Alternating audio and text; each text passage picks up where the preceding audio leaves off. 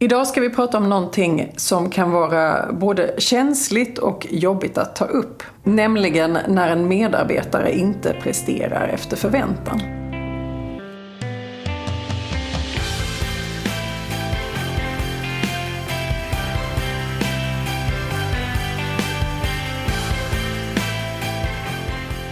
Hej och välkommen till Arbetsrättspodden. Podden för dig som verkar inom HR eller hanterar personalfrågor i din vardag.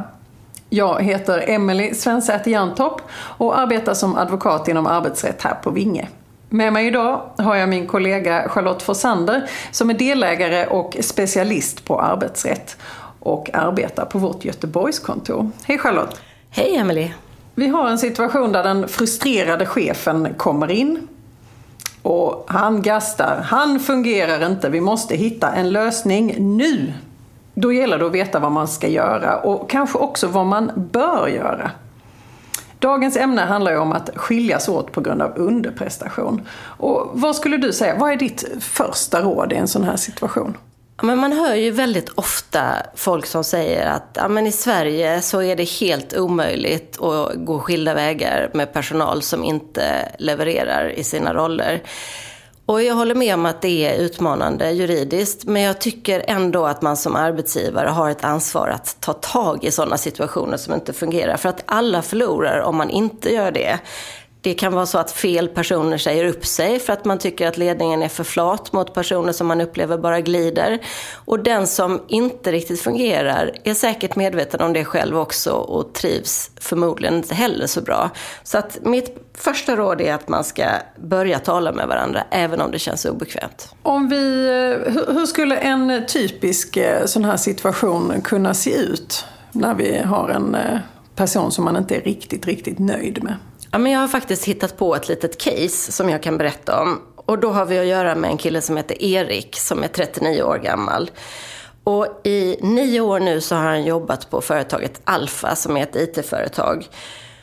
Förr så jobbade han back-office med olika typer av support. Men sen för några år sedan så köptes det här företaget upp av ett amerikanskt bolag och så gjorde man lite omstruktureringar. Så man minskade ner personalstyrkan. Och back-office-funktionerna togs bort så att Erik kan bli omplacerad till en roll som säljare. Och det här var han väldigt entusiastisk över i början och tyckte att det här blev spännande. Men sen så funkar det inte riktigt. När man kollar på statistiken så ligger han alltid i botten av säljarna. Och man har försökt på alla sätt, tycker man från företagets sida, att få upp Erik på banan. Men det funkar inte utan det knorras. Kunderna uppskattar inte att få besök av Erik i sin säljroll. Och kollegorna tycker att han kommer undan utan att utsättas för samma performance-standard som övriga kollegor. Och Erik trivs ärligt talat inte särskilt bra heller. Han tyckte att arbetsuppgifterna kändes mycket mer hanterbara och roligare förr. Och han känner sig väldigt illa till mods när han ska försöka slutföra en affär. Det är ingen som är nöjd egentligen. Alla verkar faktiskt missnöjda. Men i den här situationen som ju verkligen är fullt realistisk. Vad krävs det för att säga upp någon i det här laget? Ja, men det är ju så att lagen om anställningsskydd är ju just en lag om anställningsskydd och det innebär att man måste kunna visa på saklig grund för att man ska kunna säga upp någon. Och i det här fallet så är det ju inte någon arbetsbristsituation utan vi pratar om någonting som handlar om just en individuell arbetstagare, Erik. Och det är då en uppsägning av personliga skäl. Och då måste man, för att känna sig säker på som arbetsgivare att man har gjort allting innan man går till uppsägning, då måste man visa och kunna dokumentera att man har försökt hjälpa Erik att prestera. Och man måste också visa att man har gjort klart för Erik att du vet, är det inte så att det blir bättre så riskerar du din anställning. Det är inte bara det att vi är lite missnöjda utan din anställning är i fara. Och det där är ju väldigt svårt att veta när har man gjort tillräckligt. Och praxis från Arbetsdomstolen är inte glasklar så att här blir det många arbetsgivare som verkligen fastnar i steget och inte riktigt vågar fullfölja uppsägningen. Och det är väl kanske precis det här som har gjort att det har fått lite dåligt rykte det här med att det är väldigt svårt att säga upp någon på grund av personliga skäl i Sverige. Säkert, och det kan jag ju verkligen skriva under på. Så att mitt förslag är ju kanske inte att man ska, eller naturligtvis inte att man ska gå till uppsägning i ett sånt här ärende som är kanske tveksamt om man har gjort vad man ska, eller i, som i det här fallet som jag tänker mig, att vi har amerikanska ägare som bara har tappat tålamodet och som inte alls är intresserade av att man ska göra någon sorts performance improvement plan eller någonting i den stilen, utan de vill att någonting ska hända. Och då menar jag att det handlar om att försöka komma till ett gemensamt förhandlingsbord med respekt för att det här är en utmanande situation för den som riskerar att lämna sitt arbete, ändå försöka ha en diskussion som utmynnar i att man går skilda vägar under ordnade former och med såklart kompensation till Erik.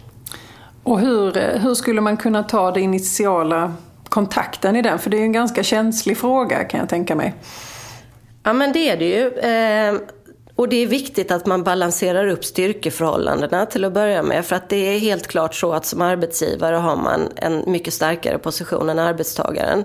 Så att jag tycker att det är en bra idé att inte ta den diskussionen med Erik ensam, utan att uppmuntra honom att antingen ta med sig, om han är med i facket, sitt fackliga ombud eller någon jurist eller någon som kan hjälpa honom.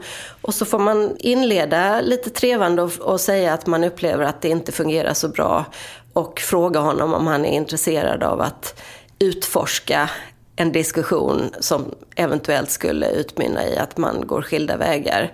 Och sen får man ju ta det i väldigt små och försiktiga steg. Och är det så att Erik säger iskallt att det där vill jag inte vara med om, då får man backa som arbetsgivare. Men ofta, som sagt, är det en sån här situation som inte fungerar, så är verkligen min erfarenhet att den anställda inte heller trivs. Och att man kan vara ganska öppen för en sån diskussion, särskilt om man får klart för sig att arbetsgivaren är beredd att betala något extra eller i vart fall inte kräver att man jobbar under hela uppsägningstiden. Ja, vad har man egentligen att laborera med där som arbetsgivare? Vad kan man erbjuda arbetstagaren som olika förmåner, skulle man väl kunna säga, för att man kommer överens? Alltså här tycker jag ju att man som arbetsgivare ska fundera, undra vad det är som kommer att få just Erik att vara öppen för att träffa en överenskommelse. Och då får man ju väga in, vad har Erik för personlig livssituation? Har han försörjningsansvar? Är han gift eller sambo? Och har den personen ett jobb? Har de barn? Och fundera över vad han har för cashflow-situation helt enkelt. Och sen så måste man också tänka på hur lätt eller svårt är det för Erik att få ett nytt jobb? Vad har han för kompetens? Och hur ser arbetsmarknaden ut på den orten där man befinner sig? Så det där måste man fundera på. Men sen är det är ju en väldigt vanlig fråga man får. Ja, men hur mycket kommer det här att kosta då? Och det är svårt att svara säkert på det. Men som allra minst så måste man ju enligt min uppfattning vara beredd att bjussa på arbetsfrihet under hela uppsägningstiden. Även om detta, som i Eriks fall då, han har jobbat 9 år, då har han ju 5 månaders uppsägningstid. Ja, det får det i alla fall kosta. Och sen menar jag också att är man inte väldigt, väldigt nära saklig grund för uppsägning, då måste man vara beredd att öppna plånboken ytterligare. Och kanske i alla fall några månadslöner extra. Det är min bild att man behöver för att kunna landa detta. Och förutom då den monetära ersättningen, kan man erbjuda någonting annat? Jag tänker det finns ju outplacement service, för du var inne på det här med att man får göra en bedömning huruvida det är lätt eller svårt att hitta nya arbeten. Ja, men precis. Och då kan man ju tänka sig, om man har jobbat på en arbetsplats väldigt länge så kanske man inte har sitt CV i prima form, utan då kanske man kan vara betjänt av att få gå och prata med en outplacement-konsult som då skickar fakturan till bolaget för detta. Och då tycker jag att det är smakligt om man erbjuder Erik detta, så låter man honom välja mellan 3-4 stycken olika konsulter, så att han också får lov att känna att han sitter i förarsätet för sin framtid utanför bolaget. Men återigen, var jätteuppmärksam på att Erik måste delta i de här diskussionerna frivilligt, för att annars blir det inte bra. Så inte diktera villkoren egentligen? Verkligen inte diktera villkoren, utan i bästa fall så ska Erik uppleva att det här har man krokat arm och försöker hitta en lösning som ska bli lika bra för Erik som för företaget. Och du nämnde att det är bra att koppla in hans juridiska ombud eller facket ganska tidigt i detta. Kan du utveckla vad kan fördelarna och nackdelarna vara med det? Ja, men jag tänker att det handlar om att balansera styrkeförhållandena. Att man har samma kunskap om regelverket på båda sidor.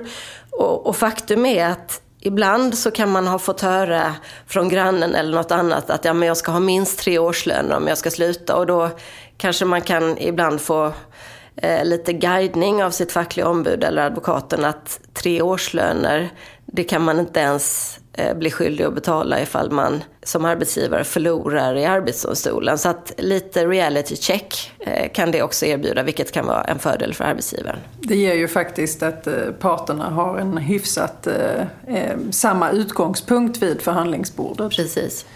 Men om vi då kommer fram i detta, hur tycker du att man ska, hur ska man avsluta det i så fall? Blir det en uppsägning eller blir det någon typ av överenskommelse? Jag tycker att man ska sätta upp överenskommelsen i ett skriftligt avtal så att man är helt säker på båda sidor vad det är man har kommit överens om. Och där ska man ju reglera vilken dag som är sista anställningsdag. För att det är ju fram till dess som man har rätt till lön, pension, semester, alla förmåner. Och sen så ska man också reglera hur stort avgångsvederlaget, det här som man betalar extra, ska vara och när det betalas. Och så från arbetsgivarhåll då, så är det såklart väldigt viktigt att man också avslutar med en sån där punkt som handlar om att det här är en slutreglering. Att efter att vi har gjort vad vi ska enligt det här avtalet så har vi inga ytterligare skyldigheter mot varandra. Varken arbetsgivaren eller Erik. Så det här är egentligen det sista som avhandlas mellan parterna? Och sen... Så är det tänkt. Och sen så gäller det ju att man som arbetsgivare såklart ser till att uppfylla vad man har åtagit sig och betala i rätt tid och sådär. Hur är det med kommunikation och så till omvärlden och arbetsgivarnas andra arbetstagare till exempel? Ja, men här är det också väldigt viktigt att vara lyhörd och respektfull och diplomatisk och se till att om man nu har krokat arm och gjort den här diskussionen på ett bra och respektfullt sätt, så gäller det att man inte förstör hela den upplevelsen för Erik genom att kommunicera klumpigt i efterhand. Så att det bästa är om man kanske kan formulera tillsammans vad som ska stå på intranätet eller vad man ska svara ifall någon frågar varför slutar han och sådär. Att man kommer överens om en formulering som båda parter kan köpa. Och då har man förhoppningsvis nått en överenskommelse som båda parterna är nöjda med i slutändan. Så good leavers. Det är någonting att sträva efter för alla arbetsgivare. Men ifall vi skulle sammanfatta, vad skulle vara det viktigaste att ta med sig från detta? Rygga inte för att ta tag i problemet. Behandla arbetstagaren med respekt och ha målbilden att båda parter ska känna sig nöjda med utfallet efteråt. Tusen tack för detta, Charlotte. Dagens gädda. Tveka inte att ta tag i en situation med en underpresterande arbetstagare. Risken är att du får ett arbetsmiljöproblem på arbetsplatsen om du låter situationen bero.